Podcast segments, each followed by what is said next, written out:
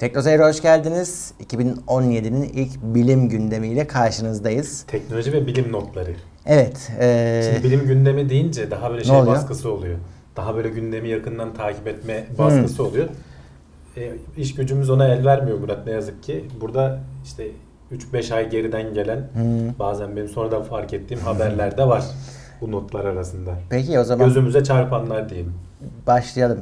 SpaceX uzun bir aradan sonra başarılı bir fırlatma gerçekleştirdi. Evet, Bu haberi şimdi bak iki türlü okuyabilirsin ama. Uzun bir aradan sonra başarılı demek demek ki çok uzun zamandır başarısız mıydı bunlar? Yok. Uzun Yoksa aradan- uzun bir ara mı verildi? Uzun bir ara verildi. E, çünkü işte biliyorsun Eylül ayıydı yanlış hatırlamıyorsam. Yakıt doldururken işte Evet. daha fırlatmadan önce patladı. İşte onun prosedürleri var. İşte Hmm. neden patladı bilmem ne araştırıldı vesaire. Bir önceki günden de, de konuşmuştuk nedeni de bulundu vesaire falan diye. Sonra devlet otoritesi izin veriyor. Tamam artık sen fırlatma yapabilirsin diye. İşte geçtiğimiz e, bir 10 gün içindeydi şimdi tam tarihini Tamam. hatırlamıyorum. Yakın zamanda bir haber yani bu. Başarılı bir fırlatma yaptılar. Hatta İndi mi? başarılı bir yere iniş de oldu. Yere değil de gene okyanustaki bir pla- platforma. Bu sefer üzerinde aksiyon kamerasından canlı verdiler Murat. Yani e, sunucu da bir yandan sunuyor. Ya SpaceX Tamam. bunu çok güzel başarıyor. Evet. E, Şov yapıyor adam. hakikaten şov haline getiriyorlar. Bu sayede işte izleyici kitlesi oluşturuyorsun. E, farkındalık oluşturuyorsun. Sonuçta son derece bilimsel bir şey. Arkada deli gibi Öyle. mühendislik var. Ama işi şova da dönüştürüyorsun. Şeyi hatırla. e, Avrupa'nın attıkları sönük oluyor. Hiçbir şeye Sönük benzemiyor. oluyor. Evet onu da gene konuşmuştuk. Yani onlar da çok önemli bir iş yapıyorlar ama anlatan kişi yok. Bunda böyle dinamik işte üç kişi var sürekli birbirlerinden laf alıyorlar. Bir şey. Arkada böyle bir alkışlayan kalabalık var. Böyle o bir Hmm. Yok, şey oluyor falan diye. kendini. Bir de aksiyon kamerasından canlı verdiler. Hmm. Hakikaten aşağıda görüyorsun alet geliyor böyle yavaş yavaş iniyor. Zaten 40-45 saniye süren bir süreç. Doğru. Aşağıda platforma doğru iniyor. Olacak mı olmayacak mı? Bir yandan işte arkada gürültü böyle seyirci falan coşuyor. İndi de gayet de başarılı oldu. İyi. Ee, yörüngeye de 10 tane işte uydu yerle, yerleştirdi bir fırlatmada.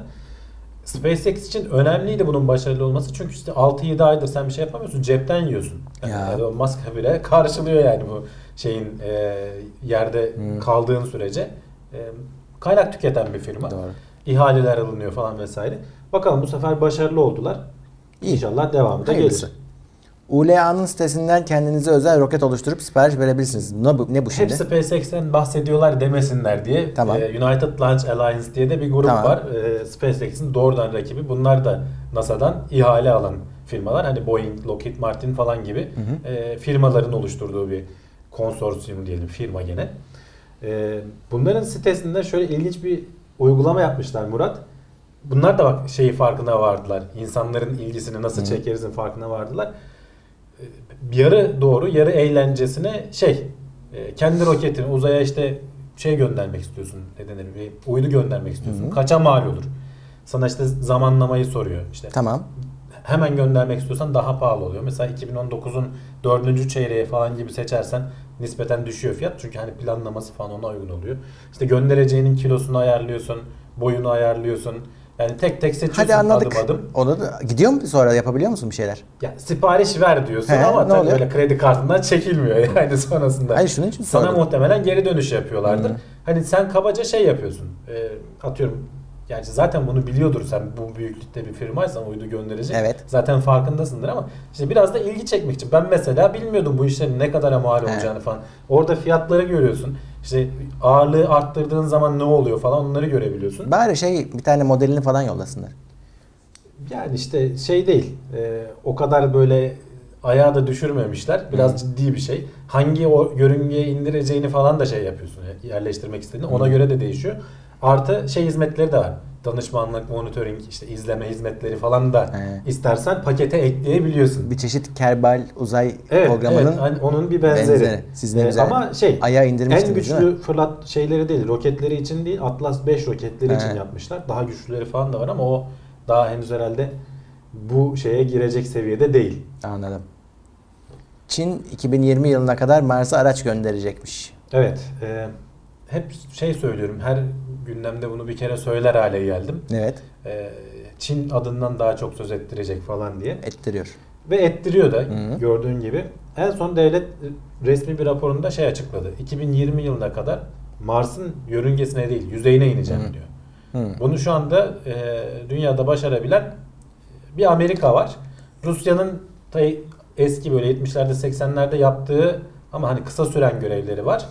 Hı hı. Geçenlerde bir de işte yarı başarılı diyeceğimiz, gerçi başarılı değil, yüzeye inemedi.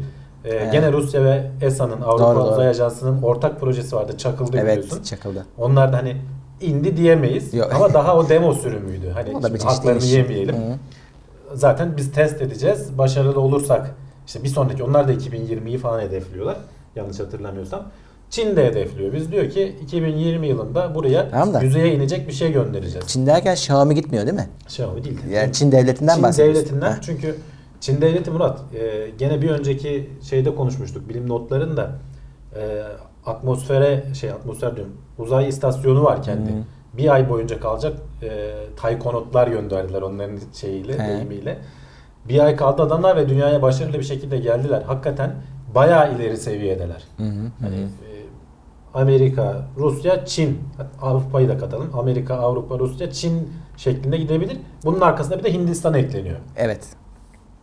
Onlardan Doğru. da bahsedeceğiz. Ee, Onlar da çünkü Hı. e, Mars'ın yörüngesine araç yerleştirdiler ama yüzeye inme planları ben henüz yok. şey merak ediyorum hem de şimdi Mars'a herkes gitmeye çalışıyor da şu ayı bence çok ihmal ettiler ya. İhmal etmediler. Bu 2020'de bak 2018'de yanlış hatırlamıyorsam Çin'in Ay programı da var. Hı. Hindistan'ın da var. Ee, şimdi sıradaki haberde aslında biraz onunla ilgili istersen ona da geçelim. Söyleyelim 2017 yılında 5 özel girişim Ay'a gidecekmiş. Evet. E, 2017 yıl yani bu yıl içinde şimdi Google'ın Lunar X Prize diye bir yarışması var. E, amaç da bu işi ya bu uzay işini devletin elinden alalım. Özel sektörü de destekleyerek işte meraklı gençler, hevesli insanlar, işte üniversiteler, mühendisler, gruplar e, Ay'a araç götürsün. Yapman gereken şu. E, 2017 yılının sonuna kadar fırlatmış olacaksın e, cihazını. Tamam. Kendin tabii roket yapmıyorsun. Bir roketin yanına katılıyorsun sen. Tamam. İşte az önce dedik ya SpaceX 10 tane uydu gönderdi Hı hı. diye. Ee, cihazın, rover'ın yani gezginin Ay'a inecek. Tamam. 500 metre ilerleyecek. Oradan yüksek kaliteli çözünürlüklü resim gönderecek. Bunu yaparsan ve ilk yaparsan 20 milyon dolar ödül alıyorsun. Çok iyi. Ee, ikinciye 5 milyon dolar, işte üçüncüye azalarak gidiyor. Şimdi tam hatırlamıyorum rakamı. Kualifiye olamayan bu şu anda 5 tane takım var. İşte biri İsrail takımı. Bak İsrail de bu tür bilimsel konularda çok ileri giden ülkelerden birisi. Birisi Amerikan takımı, birisi uluslararası bir takım. Bir Hintli takım var, bir de Japon takım var. Bu beşi e, bu yıl içinde şeyi aldılar. Onaya aldılar Google Lunar X Prize ödülünün düzenleyicilerinden. E, bu yıl içinde fırlatılacaklar hatta işte uydu şeyleri de roketleri de e, tarihleri de belli. E, bir de katılamayan 16 firma var. Onlara da gene de denedikleri için işte güzel e, fikirler getirdikleri için. Hı. Çünkü mesela şey var. Bu rover dedik ya. Kimisi tekerlekli. Şu ana kadar hep NASA'nın roverlarından bilirsin. Yürürler yüzeyinde. Evet. Buna farklı açıdan şey de var. Zıplasın ayın yüzeyinde Ha. diyenler de var. Çünkü 500 metreyi nasıl geçeceğin önemli değil. Doğru. Sen sekerek de gidebilirsin. Ona uygun bir cihaz tanımlarsan o şekilde Doğru. katılırsın. Ve dünyaya da resim gönderebiliyorsan. Şey de yapmışlar mesela oyun haline getirmişler. Apollo e, alanlarına inersen Apollo görevlerinin yapıldığı alanlara inip oradan görüntü alırsan ekstra Ha, şey yan görev olur ya oyunlarda. Onun gibi şeyler de var. Ya güzel sonuçta özel girişimleri desteklemek bu arada devlet desteği en fazla %10 olabiliyor. Hı. Yani sen başka özel yatırımcılardan da para alabiliyorsun. Sadece Google'ın sana ödül olarak verdiği şey değil. Özel yatırımcılar işte şirketler vesaire falan sana destek oluyorlar. Ee, devlet sadece işte şey mühendislik anlamında falan sana destek oluyor. İşte onda da %10'u falan geçmemesi gerekiyor. Yani sen e, özel sektörün buraya gitmesini destekleme amaçlı bir proje. Bu yıl bakalım bunlardan da göreceğiz bir şeyler. Ee, bir çalışmaya göre araç paylaşımıyla trafikteki araba sayısı %85 oranında azaltılabilirmiş Evet. 2030 yılında. Ee, şimdi araç paylaşımı deyince işte Uber, Lyft gibi sistemler akla geliyor Murat. Şimdi bunun bir matematik modellemesini yapıyorlar. Tamam. Üniversite çalışması bu. Ee, bilimsel bir çalışma. İşte insanlar kendi arabalarını işte hani derler ya bir kişi gidiyor işte Evet, iki doğru. kişi gidiyor. Bunu Doğru. daha yoğunlaştırsak ne olur gibi bir hesaplama Bu yapmışlar. yoğunlaştırmayla mı alakalı yoksa bu şeyle mi alakalı? Hani sen araba aldın, geldin ofise, senin araban gitti, başkasını başka bir yere götürdü. O, o öyle mi azaltılıyor? Hem öyle hem o da var. Hem de mesela bir arabaya işte 10 kişilik mesela şeyler alınsa. Bir, ben hep diyorum ya ileride gelecekte kendi kendine giden Hı. arabalar olduğu zaman metropolitan fleet diyorlar. İşte belediyenin araba araç filosu olacak. Tamam. Şu anda da var aslında. İşte Metrobüs. ha yani otobüsler vesaireler falan var. Ama bunlar hep böyle belirli güzergahlardan gidiyor. Sen Evet. bunu akıllı bir sistem yaparsan senin taksi gibi kapının önünden alıp gidebilecek araçlara şey yapabiliyorsun. Olabilir. E, kadar indirebiliyorsun. Gelecekte bu şekilde olabilir mi diye planlıyorlar. İşte bunun araştırmasını da yapmışlar. E şeyi nasıl engelliyor? Keyfi olarak araç kullanan adamı nasıl enge- engelleyeceksin ki? Engellemeyeceksin. O da gene aracını kullanacak. Ama o kadar ucuz olacak ki bu sistem hatta bedava bile olabilir. Peki. Çünkü şimdi sıradaki buna bağlı bir haberdi mesela 2030 yılında Hı. hayat nasıl olacak diye de geliyor. Onu konuşuruz. Ee, orada çünkü böyle şeyler de söyleniyor. Şimdi ne diyordum? Ha, 10 kişilik kapasitesi olan araçlarla 2000 aracın olursa Tamam. e, bu sistemde şu anki ihtiyacın %98'ini karşılıyorsun. E, bekleme süren, ortalama bekleme süresi kullanıcının hani yolun kenarında Tamam. gelmesi için 2.8 dakika. E, yolculuğunda gecikme süresi de 3.5 dakika ortalaması. E, 2000 araç demek şu anda New York'taki araçların e, taksi e, filosunun %15'iymiş. Ha, Yani çok çok az. azaltıyorsun. Trafikten de çok ciddi anlamda araç çekmiş oluyorsun. Peki bu 10 kişilik araçlar fazla. Bunu 4 kişilik araçlara indirsek yani normal daha iyi olur. arabaları buna uygulasak o zaman 3000 araç gerekiyor. Aynı şeyi Ha, yapabilmek ben için. 3000 araç tercih tercih ederim. Yani hani işte şeyi düşün yani sen Uber gibi bir firmasın bu tarz bir algoritmayı kullanarak e, otomatik giden araçları da falan da koyarak insanların belki araçlarından da kiralayarak hani onlara para ödeyerek çok ciddi anlamda ulaşım sorununu çözüyorsun. Şu anda bunların hesapları yapılıyor. Bilimsel hesaplar hani atmasyon da değil. Adamlar işte olur mu olmaz mı? Ha, bunun başka şeyleri var. İnsanlar araçlarını paylaşmak ister mi? Veya başkasının kullandığı arabaya binmek ister mi falan gibi. Hijyenik açıdan Heh, arabayı olur mu mikrop mı? tutmayan şekilde yapmaları Mesela lazım. evet öyle bir tasar, tasarıma gidilebilir. Şu anda mesela otobüslerde de koltuklar biliyorsun şeydir. Rahat değildir ama e, ne denir? Silmesi, temizlemesi vesaire nispeten kolaydır. Hı. Ama o şeylerden ne bitmiş mikrop yayılıyor tuttuğun E, yerlerden. tabii oralardan. Ama bağışıklık sistemini güçlendiriyor. Öyle Tabii tabii evet. Mesela bununla bağlantılı olarak da bir yazarın bir yazısına denk geldim ben. 2030 yılında hayat nasıl olacak diye böyle Evet. ütopik bir şey e, bir yazı yazmış. Hayat olacak mı? Ben daha oradayım. Ya o ayrı, o ayrı komplo teorileri var o konuda da. Burada mesela diyor ki çoğu şey mesela bu Uber'den işte ne bileyim e, Tamam. Airbnb var biliyorsun evini falan kiralıyorsun. Çoğu şey artık bir hizmet haline gelecek diyor. Bunu daha da yayıyorsun. İşte otomatize edilmenin artmasıyla Hı hı. mesela evine işte kargolar vesaire falan getiren belki dronlar olacak, belki robotlar olacak. Bu sayede diyor mesela senin evinde şu anda yılda bir kere iki kere ihtiyacın olan cihazlar var. Mesela atıyorum mikser. Yani iki kere üç kere kek Doğru. yapacaksın. Onun için koca mikseri evinde tutuyorsun. Doğru. Firmalar senin tüketimini arttırmak için bunları kolay bozulabilir falan yapıyor. Yani nispeten O da doğru, o da doğru. Bu diyor ki bu tarz hizmet olarak kullanılacak servisler artacak. Sen işte miksere ihtiyacın olduğunda kapına bir tane robot getirip bırakacak diyor. Temizlenmiş haliyle vesaire ve bunlar uzun ömürlü olacak diyor.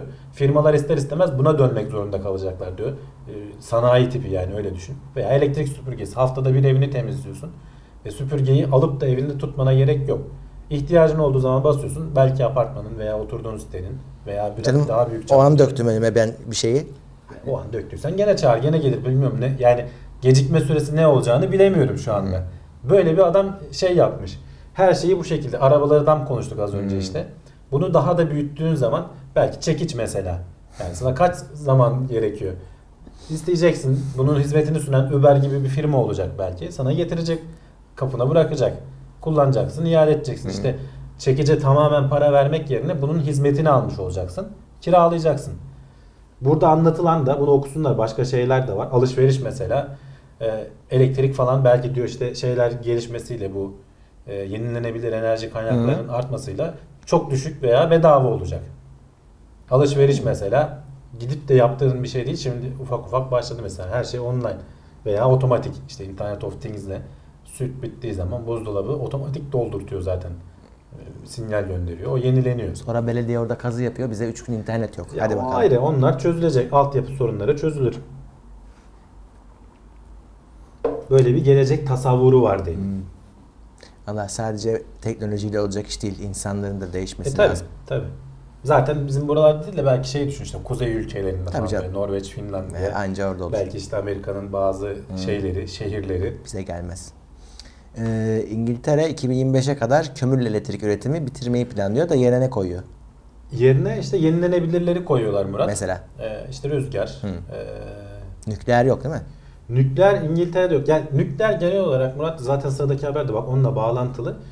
Nükleer genel olarak kapatılıyor. Yenileri açılmıyor. Evet. Açan ülkeler de var ama hani Batı ülkelerin çoğunluğu kapatıyorlar.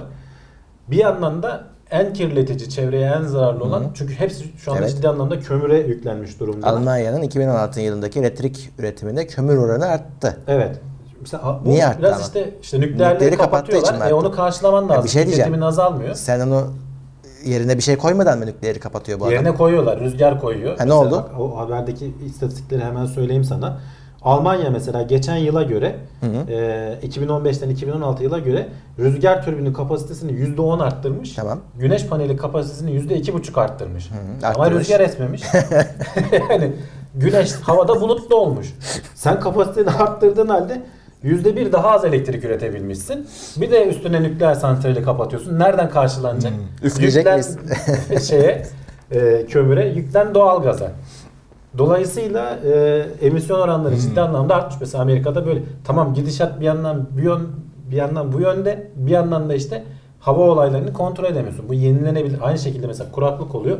Hidroelektrik santraller yeterli verimde çalışmıyor. Nükleer öyle değil. Veya doğalgaz öyle değil. Ona enerjiyi verdiğin sürece çalışıyorlar. Yü- %99 e, oranda. Hiç yani hava olaylarından vesaire etkilenmiyor. E tüketimin de aşağı yukarı belli zaten. Valla otursunlar düşürsünler doğayı bozarken iyiydi. Bir yandan da nükleer hani tehlikelerinin yanında çevreyi en az kirleten hani doğalgazla vesaireyle karşılaştırılmıyor. Çevreye saldığı karbondioksit vesaire açısından atıklarını tabii ki düzgün bir şekilde sakladığın varsayılıyor. E onları da hani şu ana kadar başarabiliyorsun çünkü nispeten daha az yer kaplıyorlar. Ne- Atmosfere direkt bırakmıyorsun. Nerede saklıyorsun işte orada da soru işte o. ya başka bir ülke buluyorsun ya kendi ülkenin sınırları içinde korunaklı bir yer yapıyorsun. Uzaya gönderelim diyenler de var da o risk almıyorlar. E, atmosferde patlayıp her yere Ya. dağıldığını düşünsene. Evet. Ama bu yandan bu, burada da gelişmeler var.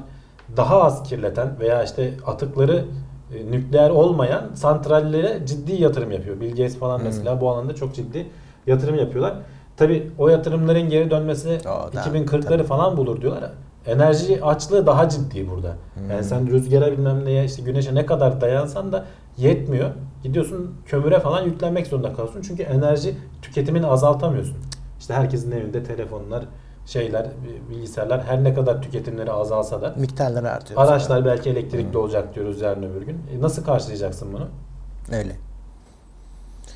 Ee, Al Gore demiş ki iklim değişikliği konusunda ee, konuşmuş. TED'de konuşmuş. Ne Evet. demiş? Ya Murat Al Gore biliyorsun hep bu iklim değişikliği konusunda hep böyle İyimsermiş. en çok şey yapan, e, sesini duyuran hatta işte Amerika'nın başkanı da olmaya çalıştı. Çalıştı. Sınırdan Hmm. kazanamadı. E, Bush ikinci dönemde seçildi. Bu seçilseydi kim bilir neler Oo, olacaktı tabii. bilmiyorum yani. Çok güzel bir Beterinde konuşma yapıyor beteri Murat. varmış, evet. Hem şey anlamında e, konuşmasının derli toplu olması, anlattığı şeyler anlamında hem de sunum anlamında. Hmm. Hakikaten E, bu adam öyle kaliteli bir İzleyeceksin adammış. yani bak Hmm. izle adamın neler yaptığını gör, nasıl akıcı konuştuğunu gör. Sen de sunum yapacaksan o şekilde yap. Konuşmasında da önce şeyi anlatıyor. Ne durumda olduğumuzu anlatıyor. İnsanlık olarak hakikaten riskli bir yerdeyiz. Çok kötü durumdayız. Öyle Ee, felaketiz. şey, Reziliz. atmosfere yaydığımız Hmm. e, karbonlar, işte kötü gazlar, sera etkisi yaratan gazlar falan ciddi anlamda artmış durumda. Zaten hep de şeyi konuşuyoruz. 2016 biliyorsun en sıcak yıl En oldu. sıcak yıl oldu. Konuşuyorduk. Her ay gitgide Evet. bir öncekinin üstüne koyarak gidiyor. Ve bu istatistiksel olarak çizildiği zaman ciddi anlamda kötü bir senaryo ortaya çıkarıyor. Zaten iklimin değişmesinden de anlayabilirsin. Bazı yerleri su basıyor. Bazı yerlerde deli gibi kuraklık var. Doğru. Yazla kışın arasının dengesi bozuluyor. Çok soğuk kışlar, çok sıcak yazlar gibi. Doğru. Yani zaten iklim değişikliği bu aslında. Evet. Ama Al Gore çok iyimser bir şekilde bağlıyor Allah konuşmasının 3. bölümünü. Çünkü Murat ilk defa yani sen ne kadar böyle işte çevreyi koruyalım vesaire falan da desen böyle çiçek çocuk da olsan iş ekonomiye dayanmadan insanları bir yere vardıramıyorsun. Hı hı. Çünkü herkes ben mi yapacağım başkası yapsın diyor biliyorsun işte devletler bir araya gelip anlaşamıyor. Amerika imzalamıyor. Çin Doğru. diyor ben daha büyüyeceğim. Daha Doğru. şimdi imzalamam bu Kyoto protokolünü falan diyor. Ama ilk defa enerji işte bu güneşten enerji elde etmenin maliyeti e, kömürle veya diğer yollardan enerji üret, elde et, üretmenin maliyetinden aşağı indi. He. Ve bu diyor ki şey gibi diyor böyle ışığa basmak gibi bir etkidir diyor. Böyle şak diye bir anda herkes bu alana yatırım yapma peşine düşüyor. Katlanarak artan bir etki istatistikler de vermiş. Ee, öngörüler neydi? Şu anda neredeyiz He. diye 2000 yılında mesela yapılan öngörüleri 50 kat falan aşmışız verimlilikte ve kurulu güçte. Rüzgar türbininde 15-20 kat aşmışız falan gibi istatistikler veriyor. Bu şeyi Türkçe altyazısı da var. Ama esmiyor. Ama esmeyince esmiyor. O ayrı. Türkçe altyazısı da var. Bu videoyu izlesinler. Biri yapmış sağ olsun. Hmm. Ee, uğraşmış. Bunları biliyorsun. TED konuşmalarını oturup çevirebiliyorsun sen. Bir de e, araçlarda yakıt olarak hidrojen kullanılması meselesi var. Evet. e, bunu geçen gündemde de konuştuk. Can'ın otoseyre girdiği bir haber. E, büyük firmalar anlaştı Murat. Şimdi hidrojen kullandığın zaman egzozdan sadece su buharı çıkıyor. Hidrojeni elde etmesi biraz problem ve saklaması biraz problem. Hı hı. Bunların çözülmesi lazımdı. Bir yandan elektrikli araçlar olabilir mi falan diyorduk ama o bir sürü e, endüstrinin e, kökünü kurutuyor. Şimdi bu hidrojen yakıtını kullandığın zaman hazır şu anki motor teknolojisini çok fazla değiştirmeden işte endüstriyle çok fazla oynamadan, Evet. dalgalanmalara neden olmadan buna geçme şansın var. Benzin yerine hidrojen kullanacaksın. Bunun e, tamamen göz boyama olduğunu düşünenler de var. Onlar da diyorlar ki hidrojeni elde etmek için ben yine normal yakıtları kullanıyorum. Normal enerjiyi tüketiyorum Doğru. ama etrafı bu sefer o temiz hidrojeni elde etmek için yine kirletiyorum diyen var. Yani şöyle hidrojeni elde etmek için genelde elektrik kullanıyorsun. İşte, İşte elektriği de Ee, kömürden elde ettin. kömürden elde etmeyeceksin. O zaman nükleerden elde edeceksin. Rüzgardan elde Kömürü edeceksin, esmeyecek çıkartırken yine. de ama bir yandan hı. şey yapıyorsun. Evet. Yani bunun böyle bir derdi var. Artı bunu mesela götürüp belki başka yere kurabilirsin. Bir de Hı. bütün arabaların ayrı ayrı verimiyle tek bir tane şeyin verimi aynı olmuyor. Doğru. Yani bir yerde yapmanın verimini daha yükseltebilirsin. Bu tür böyle dengeler var. Bunun hesaplanması şey yapılması lazım. Ya ben hala bilmiyorum belki hani elektriğin e, ciddi bir alternatif olabileceğini de düşünüyorum. Hı hı. E, her ne kadar endüstrideki firmaların işine gelmeyecek olsa da bu işte bir yandan öne anlamaz bir süreç bence. Tamam hani firmalar büyük engeller Hı. falan diyoruz Yok. ama işte bir tane Tesla çıkıyor alternatif bir ürün çıkarıyor. Aynen.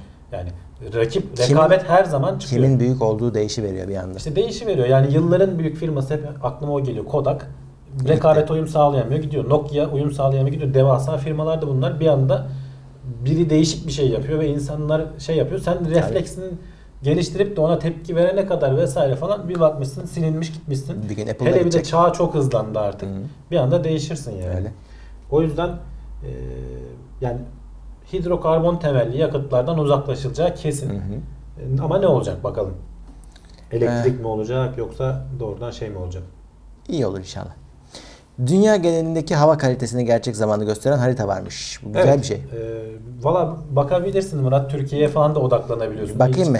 Yani etmeden. moralimiz Valla bozulsun. iyi yok. Hani şimdi bu havadaki parçacık miktarını gösteriyor gerçek zamanlı. Hem dünya üzerinde Hı. iki tane harita var. Hem dünya üzerinde böyle çevirerek bakabiliyorsun. Tamam. Üç boyutlu. Hem de yakınlaşma uzaklaşma falan da var. Hem de böyle ülke ülke böyle daha yatay Hı. haritada da hatta ilçe ilçe bakabiliyorsun. Şu anda ben en son baktığımda mesela Türkiye geneli yeşille hani açık yeşil sarımsı Keşan ili mesela Edirne'nin kırmızı yani bildiğin tehlike boyutta falan diyor. Bilmiyorum orada ne var? Ee, çok sanayi tesisi falan mı var? Nedir? Allah Allah. İyi. Ben de bilmiyorum. Tahmin edilebileceğin gibi dünyada mesela Çin'in olduğu taraflar kırmızı. Bildiğin adamlarda hava kirliliği var. Avrupa falan nispeten şey. Mısır falan mesela bizim altımızdaki o Mısır. Hı. O bilmiyorum acaba endüstriden mi yoksa böyle orada çöl rüzgarları falan da havayı hani insana zarar verecek şekilde partiküllerle dolduruyor onu mu ölçüyor? Ee, bilemiyorum. Bizde genelde. Bir de şeydi bizde Adana bölgesi, Muş bölgesi e, biraz kırmızılar vardı. Kebapta mı? Bilmiyorum artık ne yapıyorlar. Ama e, oradan gerçek zamanda takip edebiliyorsun. Girip baksınlar. Valla ben sen konuşurken bakmaya çalıştım da biraz idaresi Biraz zor. sisteme. Evet. Yoksa Yani güzel yapmışlar. Bilgisayarının güçlü olması lazım. Sen 3 boyutlu olanı açmışsın. Onun dediğim gibi bir de iller iller bazında He. gösteren şeyler de var. Geçmişe dönük veri de veriyor. Hani geçmiş günlerde nasıldı falan. İzle incelenebilecek güzel bir site bence. Evet. Brian Cox hiçbir zaman dünya dışı akıllı yaratıkları bu- bulamayabiliriz demiş. Niye moralimizi bozuyor ki? Ya bulamayabilirizin sebebini bu söylemiş Evet, aslında. ne demiş? Şimdi Fermi paradoksu diye bir şey var. Brian Cox da bu arada bir bilim adamı. Hı hı. Hani kimdir bu demesinler. Böyle belgesellerde falan resmini görünce kesin gör- görmüşlerdir. Şimdi Enrico Fermi 1950 yılında bir şey söylüyor. Fermi paradoksu Hı. diye ortaya bir düşünce şeyi atıyor diyeyim, deneyi atıyor. Ya diyor ne kadar hani basit e, roket teknolojisi de olsa işte ne bileyim e, ilkel de olsa herhangi bir uygarlık gelişmeye başladığı zaman 10 milyon yıl içinde galaksiyi diyor bir şekilde kolonize etmesi lazım diyor. Hı. Şimdi bizim insanlık olarak düşün. Biz 2000 e, işte hadi 12 bin yıllık falan bir tarihimiz olduğunu düşün ciddi anlamda.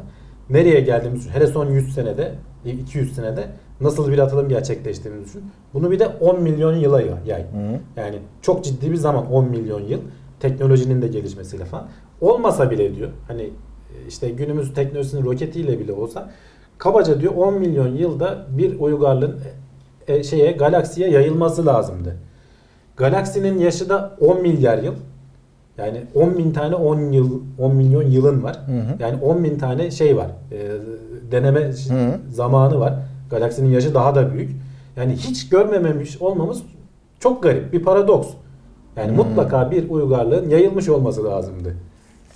Ya diyor bunun işte bunun çözümü bilinmiyor. Buna kolay kolay itiraz da edemiyorsun. Çünkü zamanlar gerçekten geniş. Ee, ışık hızının yüzde biri hızında gitsen hakikaten her yere ulaşabiliyorsun 10 milyon gibi, yıl gibi bir zamanda. En azından hani tespit edebileceğin e, belki hani öbekler şeklinde bir şeyler olması lazımdı diye. Bunun çeşitli açıklamaları var. Hani- Ya biz göremiyorsak? Heh, o kadar gelişmiş ki belki senden gizleniyor. Hı. Belki sen adamın deney tüpüsün. Adam burada Seni izliyor bizi şimdi. etmiş. Nereden göreceksin? Şimdi bu böyle açıklamalar da var. Daha ayağa yere basan bir açıklama bu Brian Cox söylüyor. Diyor ki teknolojinin gelişme hızıyla Hı. e, onu geliştiren canlıların, yaratıkların sosyal gelişme hızı aynı olmuyor. Kendilerini yok edecek teknolojiyi çok hızlı geliştiriyorlar ve yok ediyorlar kendilerini. Mantıklı. Yani onu oluşturacak sosyal altyapı o kadar hızlı ilerlemiyor. Muhtemelen hiçbir zaman ulaşamayacağız derken de bu. Akıllı canlılar kendilerini yok ediyorlar Murat. Hmm. Belli bir yerden sonra. Çünkü enerji o kadar güçlü, enerjili şeyleri kontrol edebiliyorlar ki bir yerden sonra işte kontrol edemiyorlar. Ya birbirlerini yok etmeye başlıyorlar. Çünkü onunla ona uygun sosyal altyapı yeterince hızlı gelişmemiş oluyor. Bu da ne bileyim ilginç teorilerden biri aslında. Bence de ayağı en yere basanlardan Doğru. biri.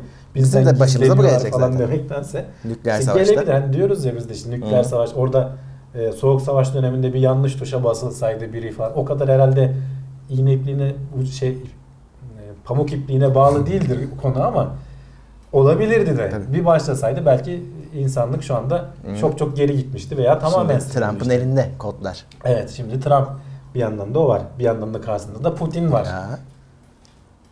Yani böyle ilginç bir düşünce deneyi. Fermi paradoksunun ne olduğunu falan anlatan da ikinci linke de daha ayrıntılı olarak anlatan Hı. bakabilirler. 14 yaşındaki İngiliz kızın vücudunun dondurulması başvurusu kabul edilmiş. Bu bayağı gündem olmuştu. Evet. eee, geçtiğimiz hatta şeyde oluyor sanırım. Hastaydı değil mi bu kız? Evet. Kanser hastası. Yani öleceği kesin. Eee, diyor ki ben dondurulmak istiyorum. İşte belki bir ileride şey olur. Çaresi bulunur, Çaresi bulunur. Tekrar hayata gelmek istiyorum. Eee, kızın annesi babası ayrıymış. Annesi destekliyor. Hatta annesinin ailesi bu parayı eee, topluyorlar. 40 bin pound mu 40 bin dolar, mı ne bir para gerekiyor. Bunu yapan dünyada 3 tesis var. İkisi Amerika'da biri Rusya'da. Ve şu ana kadar da üç- 300'e yakın sanırım insan dondurulmuş durumda burada duruyor. Hmm. Tabii 1960'larda falan başlamış bu Hmm. insan bedeninin dondurulması ama onu donduran firma batmış Murat. İlk 20 kişiyi gömmüşler. Yani firma iflas edince onu tabii devam ettirememişler. Onlar erimiş. Böyle şey mi olur ya? Bizde de küçükken elektrik kesildi. Ama Bütün firma işte, özel dondurmalar firma erildi. Bakkaldaki İşte, üzülürdük. Adamlar erimiş. Böyle şey mi 20 olur? kişiyi normal toprağa gömmüşler. Allah Allah. Kendini donduruyorsun. Kızın babası itiraz etmiş. Demiş ki 100 yıl sonra ayılsa ne olacak? Etrafında hiç tanıdığı insanlar olmayacak. işte başka bir Olsun. olacak vesaire falan. Ee, olay tabii en son şeye gitmiş, mahkemeye gitmiş. Ee, yargıç falan da konuşuyor. Şimdi bu şey olarak ne denir? Hukuki açıdan planlanmış hani belirlenmiş bir süreç değil. Yargıç izin vermiş. Tamam kızın aklı başında. Hı. işte isteğine saygı duyuyoruz. Ee, öldükten sonra da zaten bu prosedür yerine getirilmiş. Önce işte senin kanını boşaltıyorlar bir antifriz maddeyle soğutuyorlar. Şimdi donmanın problemi şu. Su molekülleri donduğu zaman hücreleri patlatıyor. Hı. Zaten buna itiraz edenler de bu olamaz. Geri döndürmesi yok bunun diyorlar. Donuyorsun kalıyorsun. Çünkü zaten molekül şey hücre seviyesinde zarar görmüş oluyorsun. Hani gelecekte de bu arkadaşı geri döndüremeyebilirler. Hatta döndüre, döndüremeyecekler diyorlar. Hı hı. Hani bilim adamları. Ama tabii insanoğlu e, sınır dinlemiyor. Bir, bir umut. Hı. E, bir de işte 14 yaşında hayatının bağrında böyle amansız bir hastalığa yakalanınca bunu yapanlar da var. Dediğim gibi dünya çapında 300'den fazla. Firma iflas ettin sonra sen eri. Böyle şey mi olur? Vallahi öyle olmuş işte. İlk 20 kişi 1960'larda kurulan firma. 40 bin, onu da anlamadım mesela 40 bin dolar bir kere mi veriliyor yoksa yıllık Bana az geldi ya. E, 40 kim bin dolar hani bize çok para da. annen baban da öldü. Ee, gerçi şey değil mesela seni donduruyorlar. Soğutmak çok bir problem değil. Büyük şeye koyuyorlar işte. Silindir bir şeyin içine 4 giriyor. kişi evet aynı silindirin içinde 4 tane adamla beraber duruyorsun. Yani işte ama bilim kurguya falan da Hmm. konu oluyor biliyorsun. Bunun gelecekte tekrar canlanan falan şeyler var. Genç yaşta müzik eğitimi almak beynin gelişmesini arttırıyormuş. Evet, e, bilim adamları araştırmışlar Murat. 9 e, aylık bir Hı. inceleme yapmışlar. Önce e, manyetik rezonans e, şeyle beynin ilgili alanlarını çalıştırarak ölçmüşler. 9 ay müzik eğitimi vermişler. E, 9 ayın sonunda tekrar ölçmüşler. Hakikaten o bölgelerin bu bölgeler aynı zamanda işte matematiksel falan anlamda Hı. e, işlem yapanlar bölgelerle de aynı. Doğru. Desteği şeyi e, ne denir? Nöronların oluşumu, Hı. işte onların birbirleriyle bağlantısı falan ciddi anlamda artmış. Müziğin türü fark ediyor muymuş? Valla genelde hep burada piyano dersleri falan demişler ama He. sonuçta mesele şu. Senin o enstrümanla hangisi olduğu önemli değil. Kafa yorarak çünkü biliyorsun el göz koordinasyonu vesaire falan da gerekiyor. Onun O notaları anlamaya çalışman Başka- falan kendini sürekli zorluyorsun. araştırmaları var. Ee, sırf müzik için değil işte el- elini kullanarak bir şeyler yapacaksın. Yani çocuklar şimdi ellerini kullanarak sadece tablete şu hareketi yapıyorlar. Ee, Bir makas kullanmak yok, kağıt kesmek yok, çizmek yok. Bay- aslında bir yandan da kötüye gidiyorsun o noktada. Daha hani müzik daha sonraki adımı. Sen alet ele- edevatı unuttun. Hiçbir şeye Evet, dokunmuyorsun. evet. Halbuki bi- binlerce yıldır beynin Ha. o şekilde e, gelişmiş, evrimleşmiş de gelmiş. E sen onu unutuyorsun. İşte o mesela elle yazı yazmanın falan da ona çok katkı yaptığını söylüyorlar. Ben yazamıyorum Bir artık. yandan ben de yazamıyorum. Hadi biz biz artık geliştirme aşamasını geçtik de çocuklar şimdi onların elinde tablet var. Hiç yazmayla falan uğraşmayacak. Öyle. Ama en azından işte çocuğuna bir şekilde biraz eğer ilgisi de varsa tabii hani zorlamayla olacak bir şey değil. Önünü açmak adına basit de olsa bir enstrüman, elinde ne varsa onu göstermek veya dersini aldırmak başka açılardan da faydası oluyor. Yiyecek paketlerinin üzerindeki son kullanma tarihi ne anlama geliyor? Ne anlama geliyor Murat? Ee, şey o, best before derler. Evet. Biz şimdi onu hep e, şey var. O tarih geçtiyse yememelisin at çöpe. Evet, bozuldu deriz. Bozuldu. Ama öyle değil. Bu yüzden Amerika'da yapılan tabii istatistik Türkiye'de de vardır da tonlarca e, yemek boşa atılıyor. Halbuki o değil. Oradaki üretici sana bunun en iyi, en böyle tepe noktada olacağı zamanı söylüyor. Sen onu biraz geçirdiysen veya işte bir süre geçtiyse mutlaka bozuk olduğu anlamına gelmiyor. Bunu nerede en basit nasıl anlarsın? Tadına bakarsın. Kötüyse yemeyeceksin. Bu kadar basit. Kötü kokuyorsa yemeyeceksin. Bunu anlamanın yolu bu. Yiyecekler bozuluyor bir süre sonra. Ama eğer tadı kötü değilse yiyebiliyorsan seni muhtemelen e, zehirlemeyecektir o. Hı. Bu yüzden işte bu yanlış algıyı da hani böyle bir video gördüm. Burada güzel anlatıyor. Ee, kırmak adına çünkü çok yaygın. hı. Yani o son kullanma tarihi geçti mi hemen atalım. Hayır atma yani bir, bir tadına bak. Ya da hala bozulmadıysa iki seneden sonra onun içinde ne var Ha, ki seni zaten onu evet, o korumuş. yiyecek nasıl sentetik onu düşüneceksin. O daha büyük sorun. Ee, daha hızlı yüzmek için parmaklarınızı hafif aralık bırakmak gerekiyormuş. O ne, hangi Evet, ayağın? evet. Ayak ayağın aralığı mı? Hayır el parmağı. Şimdi serbest yüzmeyi düşün. He, ben bilmiyorum. Ee, ben de mesela böyle kapatarak yüzerdim. Hani Hı. böyle olacağını düşündüm ama adamlar bunu araştırmışlar. Parmak açıklıklarını baş parmak sabit kalacak şekilde Hı hı. Yani şöyle açık veya kapalı neyse 0 derece işte 5 derece 10 derece 15 derece 25 derece ne kadar açılabileceği şekilde denemişler. Hı. Rüzgar Tamam. tüneline vesaireye falan sokmuşlar. En iyi Murat 10 derece açıklıktaymış. Yani şöyle hafif açık bırakacaksın. Hı. Tam böyle kapatmayacaksın.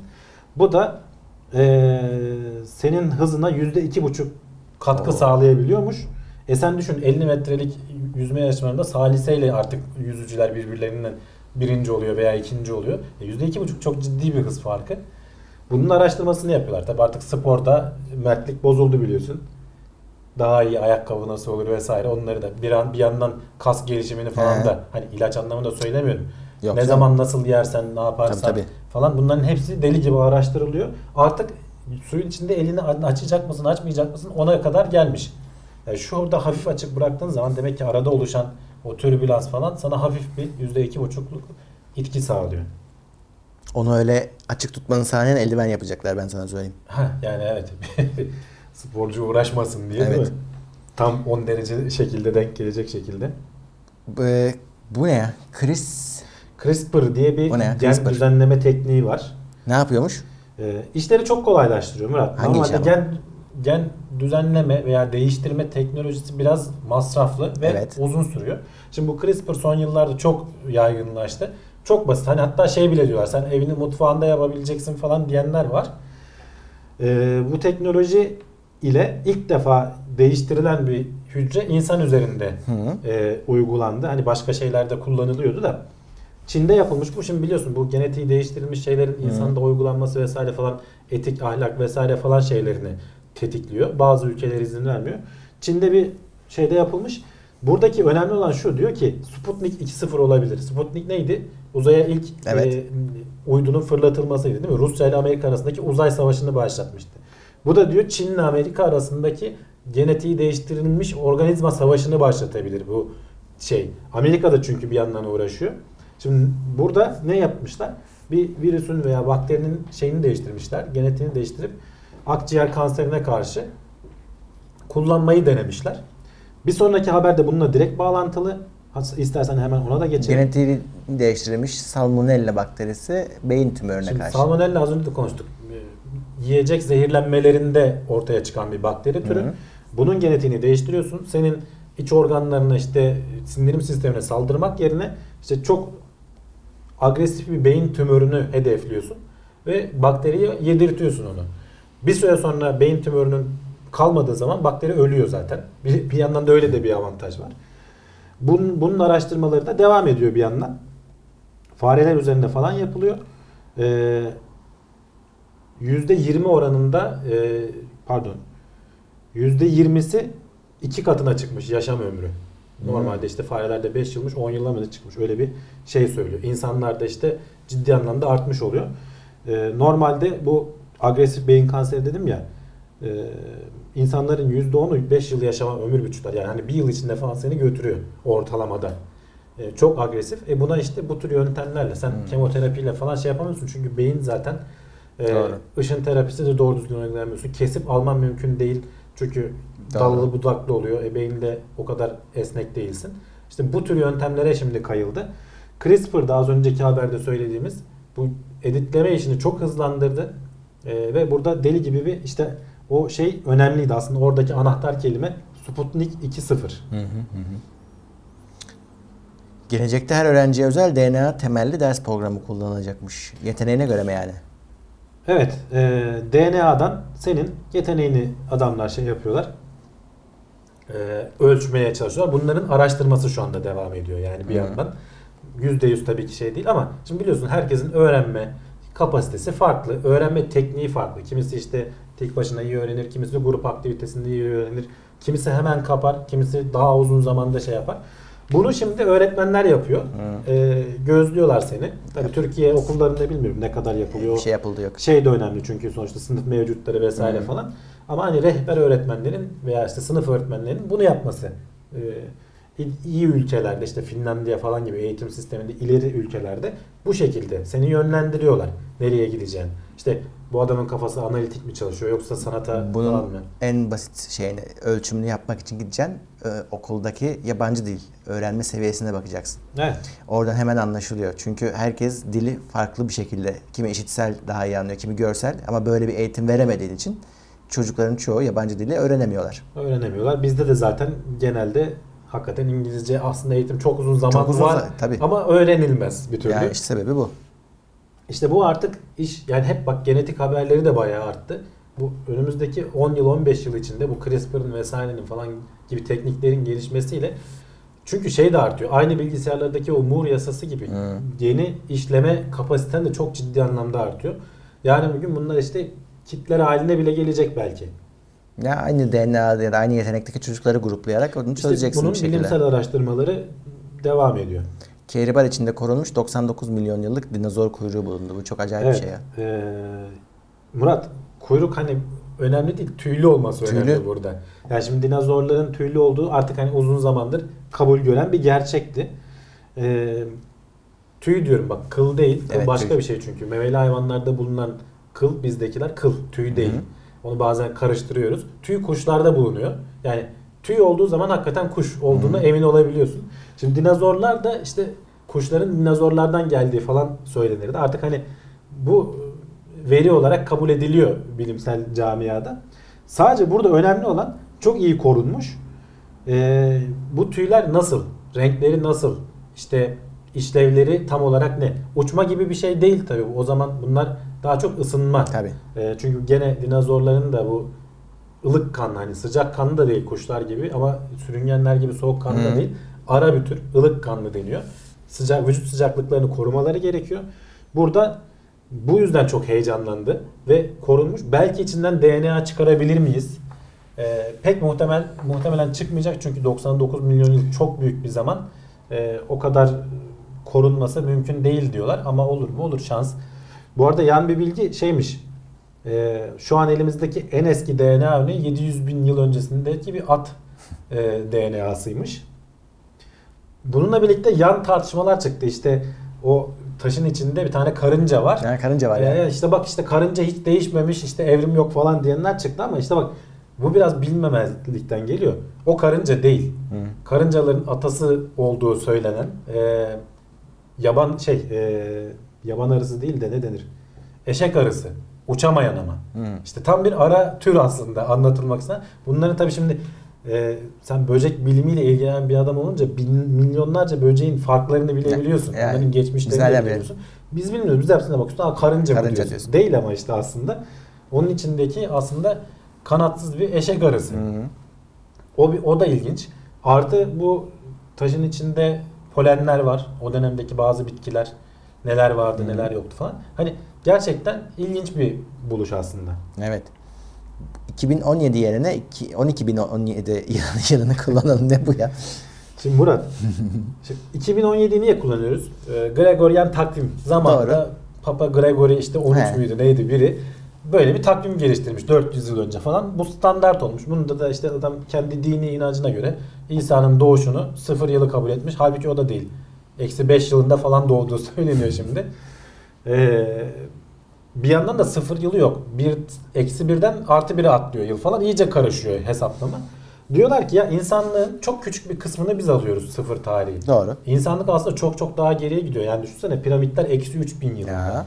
İşte Roma İmparatorluğu, Büyük İmparatorluk eksi 300'lerde falan. Yani e, niye eksilerden gidelim ki? Sıfırı insanlığın gerçekten dünya üzerindeki ilk e, anıtlarından başlatalım. Yani ilk ciddi Evet. örneğinden. Çünkü çok daha geriye de gidiyorsun sen. Tabii. Duvardaki boyama şeyler de var 40 bin yıllık falan. O değil. Ciddi bir anıttan başlatalım. İşte o da Türkiye sınırları içinde Göbekli Tepe. Hı. 10 bin yıl önce milattan önce eee, yılında 1990'ların sonunda bulundu sanırım. Adamlar bildiğin tapınak yapmışlar. Acayip. Koca koca taşlar dikmişler yani. Ve bunu daha gerisi yok. Yani bunu düşün yani bundan 7000 yıl sonra falan piramitler vesaireler yapılmış. Bundan 4000 yıl sonra falan yanlış hatırlamıyorsam şimdi Stonehenge falan yapılmış o İngiltere'deki şeyler var ya taşlar Bu- üst üste koymuş. Burada bayağı ciddi bir yapılanma var. Yıkalım, yıkalım diyenler falan o- orası değil mi bu? Göbekli Tepe orada değil ya galiba. Burayı yıkamazsın Murat. Orayı orayı yıkarlar yani öyle söyleyeyim. Çünkü bu hakikaten dünya mirası. Bunu işte şey söyleyenler var. Ya insanlığın tarihini buradan başladım. Çünkü 10 bin yıl tam da denk geliyor. Hiçbir şey değiştirmeyeceğiz. 2017 yerine 12017 diyeceğiz. Böylece mesela e, şey ne olacak? Piramitler falan şurada yazıyordu. Tarihlerine bakayım. Ya mesela Sezar 9956 yılında ölmüş olacak. Ne bileyim işte e, Mısır'daki o büyük firavunların devri 6900 ile 9600 yılları arasında. Yani eksilerden bahsetmeyeceksin. Gerçekten Evet. insanlık tarihinin başlangıcı. Bunu Türkiye'nin en çok desteklemesi lazım. Çünkü tarih buradan başlıyor diyebilirsin. Hı. Turizm açısından çok ciddi elinde Doğru. bir şey olur. Bilmiyorum ben hiç bizim turizm şeyinin e, bakanlığının böyle tarih turizmine falan çok şey yaptığını duymadım. Hep biz deniz üzerinden gidiyoruz. Şimdi biraz kış başladı. Tarih aslında Anadolu biliyorsun bütün bir sürü medeniyetin Öyle. ilk işte medeniyetin de şu ana kadar bulabildiğimiz bu daha geride yok. Zaman başladı belki de. Ya işte Başlatacaklar ya da. yani daha geride ufak tefek kalıntılar buluyorsun da bu büyük ya ciddi anlamda bir Evet. yapılanma yani orada koca koca taşlar dikilmiş işte bir tapınak yapılmış. Merak yani. edenler baksın fotoğraflarına Evet. çok güzel. Şanlıurfa civarında İnşallah günün birinde gideriz. Ben gidip göremedim hiç. Hmm. Virüsler erkekleri kadınlardan daha fazla etkiliyormuş. Evet Murat. e, hep böyle bir şey söylenir. İşte ben hasta olsam bu kadar yatmazdım diye bayanlardan şey yapar işte sen hasta olsan kesin sürünürdün falan ama yapılan araştırmalarda virüslerin erkeklere daha kötü davrandığı ortaya çıkıyor. O nasıl iş ya? Ee, bak tüberküloz bir buçuk kat daha fazla öldürüyor erkekleri. Ee, grip daha fazla etkiliyor. Seni daha fazla yatağa düşürüyor. Bunun da sebebinin şu olduğunu düşünüyorlar. Bir sebebi bilinmiyor. Bağışıklık sistemiyle ilgili bir şey de değil. Hani erkeklerin zayıf, kadınların güçlü falan da değil. Diyorlar ki virüsler de evrimleşmeleri esnasında kadınların hamile olması ihtimali çünkü çocuğa da geçirecek. Çünkü biliyorsun insan öldü mü virüs de ölüyor. Çünkü Hı. yiyecek bir şeyi kalmıyor veya başka bir konağa gidemezse. Doğru. Bu kadınlarda daha şey davranarak, e, yumuşak başlı davranarak onları öldürmeyerek yani. Hmm. Bir sonraki kuşağa da Geçmeyi. bırak geçme şansını arttırıyorlar. Vay. Dolayısıyla onlar hayatta kalıyor. İşte testosteron hormonunun yüksek olduğu erkeklerde e, daha ciddi anlamda şey yapıyorlar. Tahribata neden oluyorlar. Bir açıklama bu. E, bana ilginç geldi. Yani olabilir. Şu anda araştırılıyor. Evet yani Buradan şu sonuca varıyorlar. Diyorlar ki kardeşim işte hep e, işte erkekler için, kadınlar için de aynı ilaçlar kullanılıyor. Aynı şeyler. Bunu artık dikkate almalıyız. he, Bunu bir yandan ters bir TED konuşması da izlemiştim. Tersten diyenler de var. Klinik araştırmalarda da hep erkekler kullanıyor. Hani sen Hmm. gönüllü oluyorsun ya. Genelde işte orada bir sana 3-5 para veriyorlar. Tabii. Genelde de erkekler oluyormuş. Şey oranları çok yüksekmiş.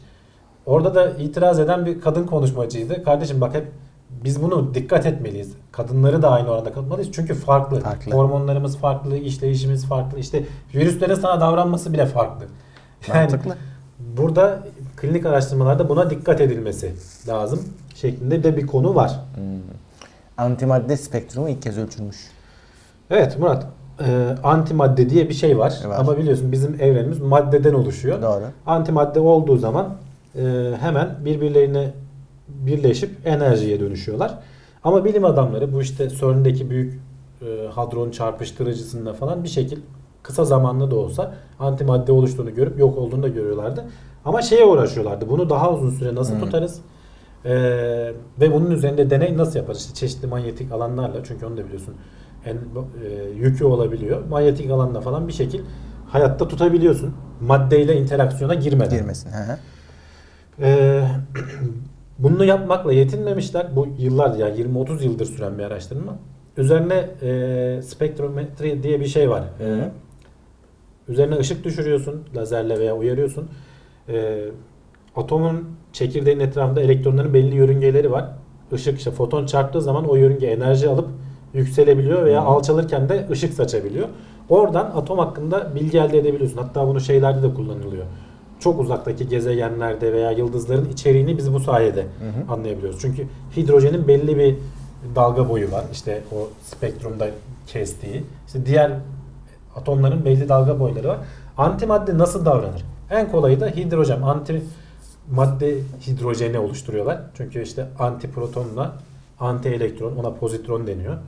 Ee, birleştirebiliyorsun. Bolca üretiliyor. Hatta burada acayip rakamlar da var. Her bir deneyde 90 bin antiproton üretilmiş.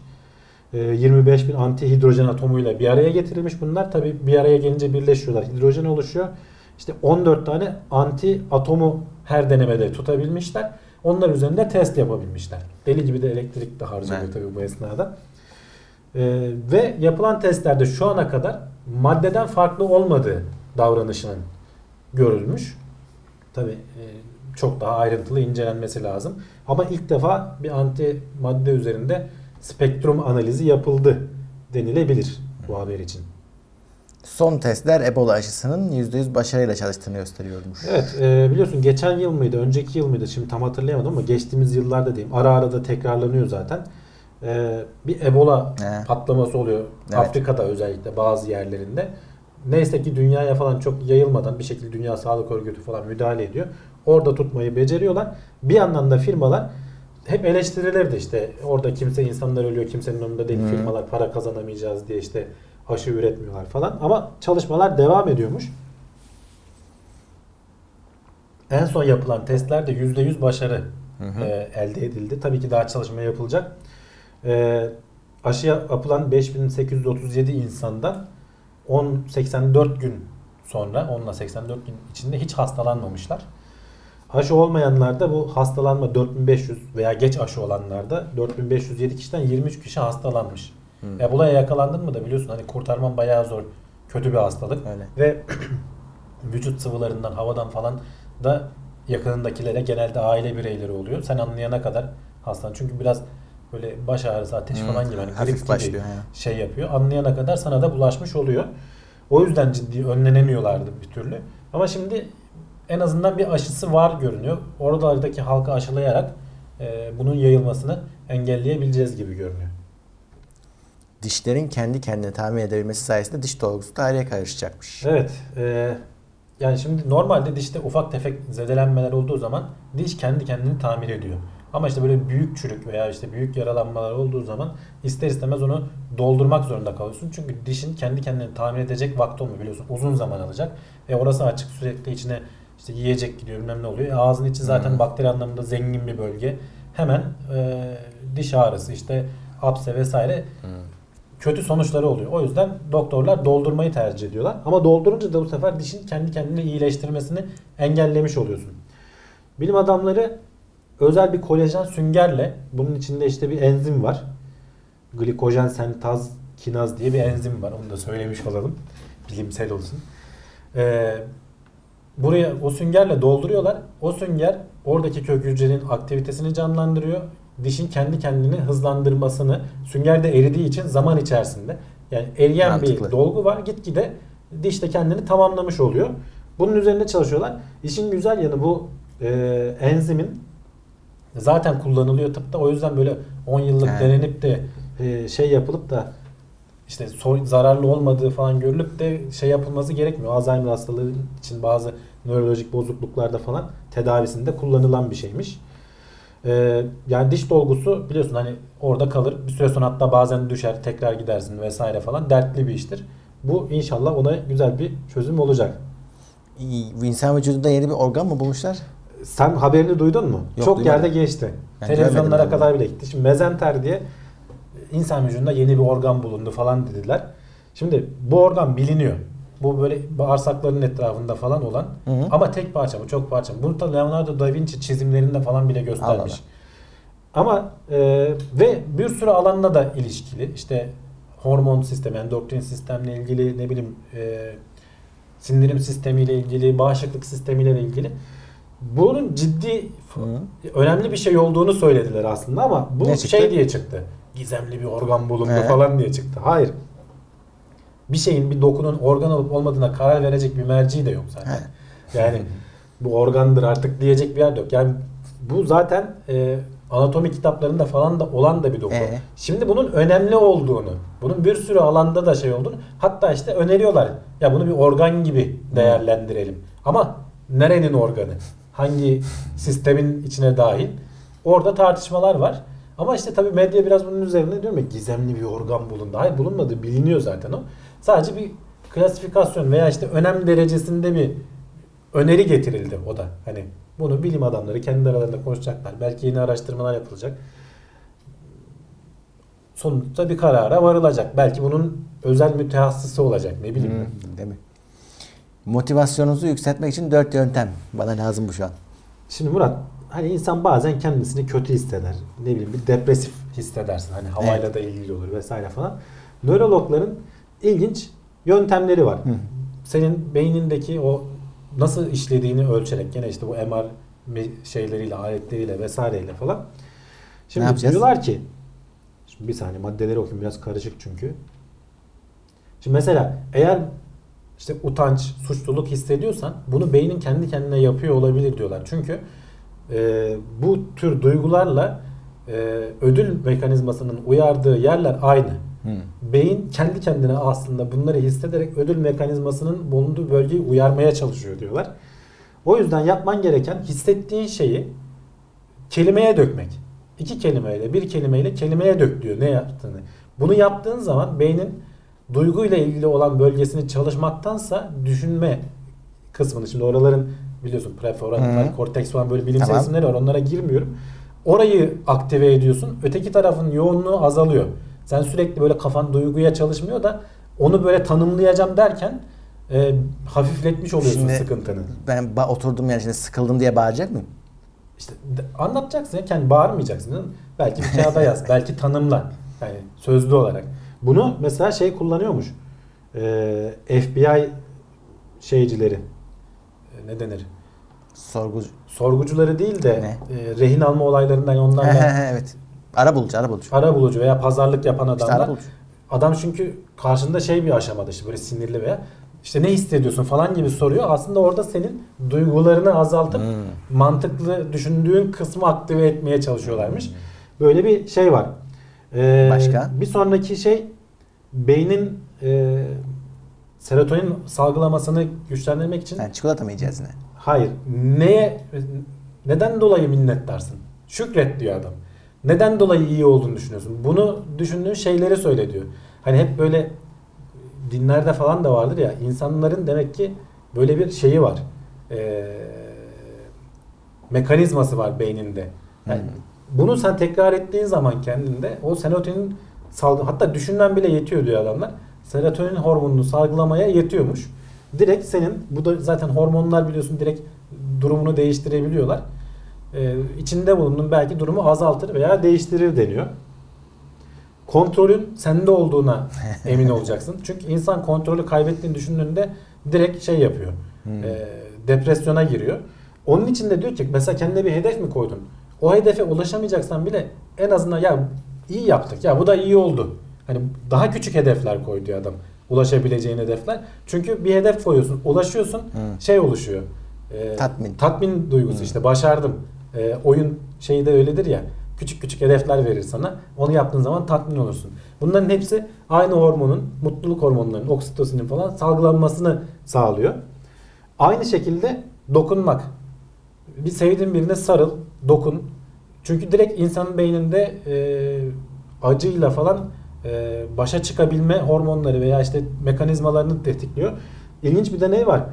E, ne zaman sana elektrik verileceğini bilmiyor tamam mı? Sana hafif acıtıcı bir elektrik veriyorlar sana. Sevgilisinin veya işte sevdiği birinin elini tutanlardaki o bu arada da beynini ölçüyorlar.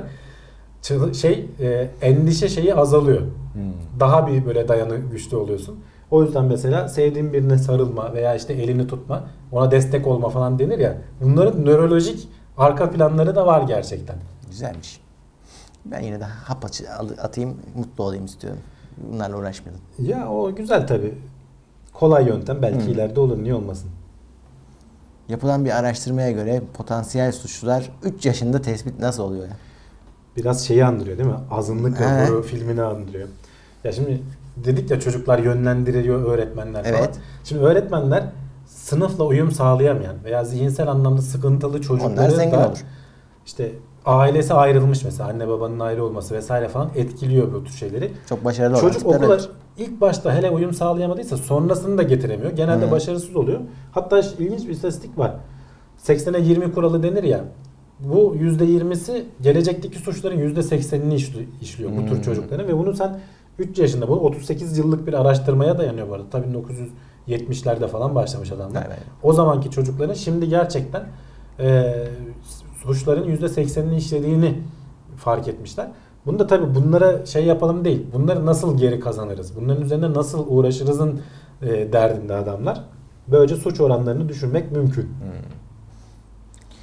Finlandiya genel askeri ücret uygulamasını denemeye başlamıştı. Ben en çok sevdiğim haber bu. Değil mi? Ne güzel para gelecek diyorsun. Evet. geçen sefer de konuşmuştuk. Elon Musk da ya yapacak bir şey yok. Hı. Gelecekte işte otomatikleştikçe bazı İnsanlar insanlar, işsiz kalacak. kalıyor. Özellikle de vasıf yoksa. Evet. Yani çok bir işi çok iyi yapamıyorsa. baskın olsa da kalacak. Veya makinenin işte Hı. makine senden daha iyi yapıyorsa e, işsiz kalıyorsun. Bu durumda çok ciddi sosyal patlamalar vesaireler yaşanacak. İsyan çıkıyor. Evet. Şimdiden devletler işte Finlandiya mesela başlamış. E, 2000 vatandaşına bu yıl e, rastgele seçilmiş 2000 vatandaşına ne kadardı bakayım? 587 dolar aylık Hı. e, vergisiz e, destek sağlayacak. Finlandiya'da bundan geçiniyor, geçinilebiliyor muymuş? Esas derdimiz o bizim. Sadece bununla geçinemezsin muhtemelen. Şey de var. Bu adamların zaten destek alıyorlar. Hani işsizlik maaşı falan alıyorlar. Evet. Onun üstüne para Anladım. O zaman verilecek. geçinebilirsin belki. Ee, bu sene deneyecekler. Bakalım ne oluyor. Bu Hı. 2000 kişi ne, Ne güzel oluyor olacak? Görelim. Hindistan Murat. Finlandiya hadi nispeten nüfusu Evet. küçük, işte zengin bir ülke. Hindistan buna desteğini açıkladı. Onların şeyi e, ekonomik kurulu gibi bir şey diyeyim. Bu gelecekte bunun yapılması lazım. Başka da yol yok diyorlar. Hı hı. Çok biliyorsun yani bir buçuk milyar yanlış hatırlamıyorsam nüfusu olan bir Yapılmışı ülke. yok mu? Yapılmışı da var. Ee, Kanada'nın bir 1970'lerde yapılmış Murat hem de değil.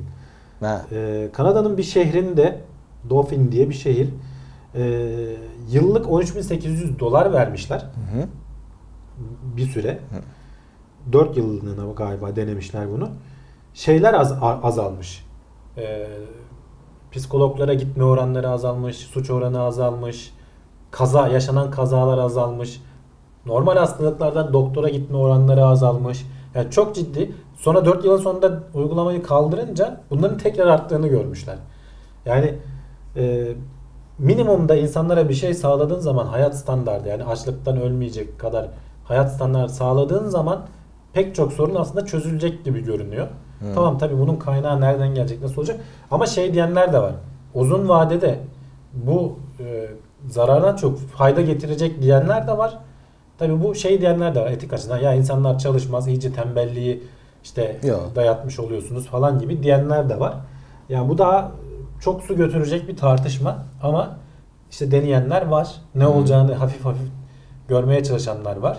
Bir yandan işte 10 yıl 15 yıl içinde otomatizasyon o kadar çok artacak ki bir sürü insan işsiz kalacak. Bu adamlar ne olacak diyenler var. Hakikaten çözümde pek kimsenin aklına da gelmişti. Elon Musk da şey demişti yani bunun başka yolu yok demişti. Hindistanlı işte kurul da böyle Hı. demiş. Bilmiyorum nasıl bir şey olacak dediğim gibi. Bu kaynak nasıl üretilecek? Sonra işte tekrar işte ekonomiye katılacak falan o bir şekil oluşturulacak diyenler de var. Robotlar üretecek zaten diyenler de var. Göreceğiz eğer ömrümüz yeterse. Ya işte Star Trek'te var. Para için çalışmıyor insanlık. Herkes hayat kalitesini yükseltmek için çalışıyor. Evet. Ve yani parayı ortadan İşte hayat kaldırsan mesele çözülüyor. yükselince doğrudan işte o Kanada'daki deney gibi Hı. e, mental hastalıkların azalıyor ne bileyim işte doktora Normal. gitme oranı belki kaza yapma ihtimali. Çünkü ölene kadar yani canın çıkana kadar çalışmıyorsun. Düşündüğünde senin Rahat başına rahat gelen gidiyorsun. bütün belaların başında para kazanma derdin var. Tabii. Yani baktığı zaman bir sürüsü içinde. Suça eğilimli olma da O da belki öyle, bazıları tabii. çünkü para için yapıyor. Belki yapmayacak adam. Hı hı. Belki gene yapan da çıkar. Daha çok isteyen insan biliyorsun aç gözlü. Ee, peki bakayım başka madde var mı? Yok. Şu an yok evet. Hmm. İyi, iyi. Bayağı konuştuk. Çünkü bayağı ara vermiştik. Esas sebebi o. Evet yani normalde ayda bir yapacaktık da iki ay oldu bu sefer. Evet. Ama inşallah 2017'de bak ocağın sonu Şubat'ın sonunda da gene maddeleri ben şimdiden biriktirmeye başladım. Tamam. Ee, inşallah bir bölüm çekeriz. Peki o zaman bir sonraki bölümde görüşmek üzere.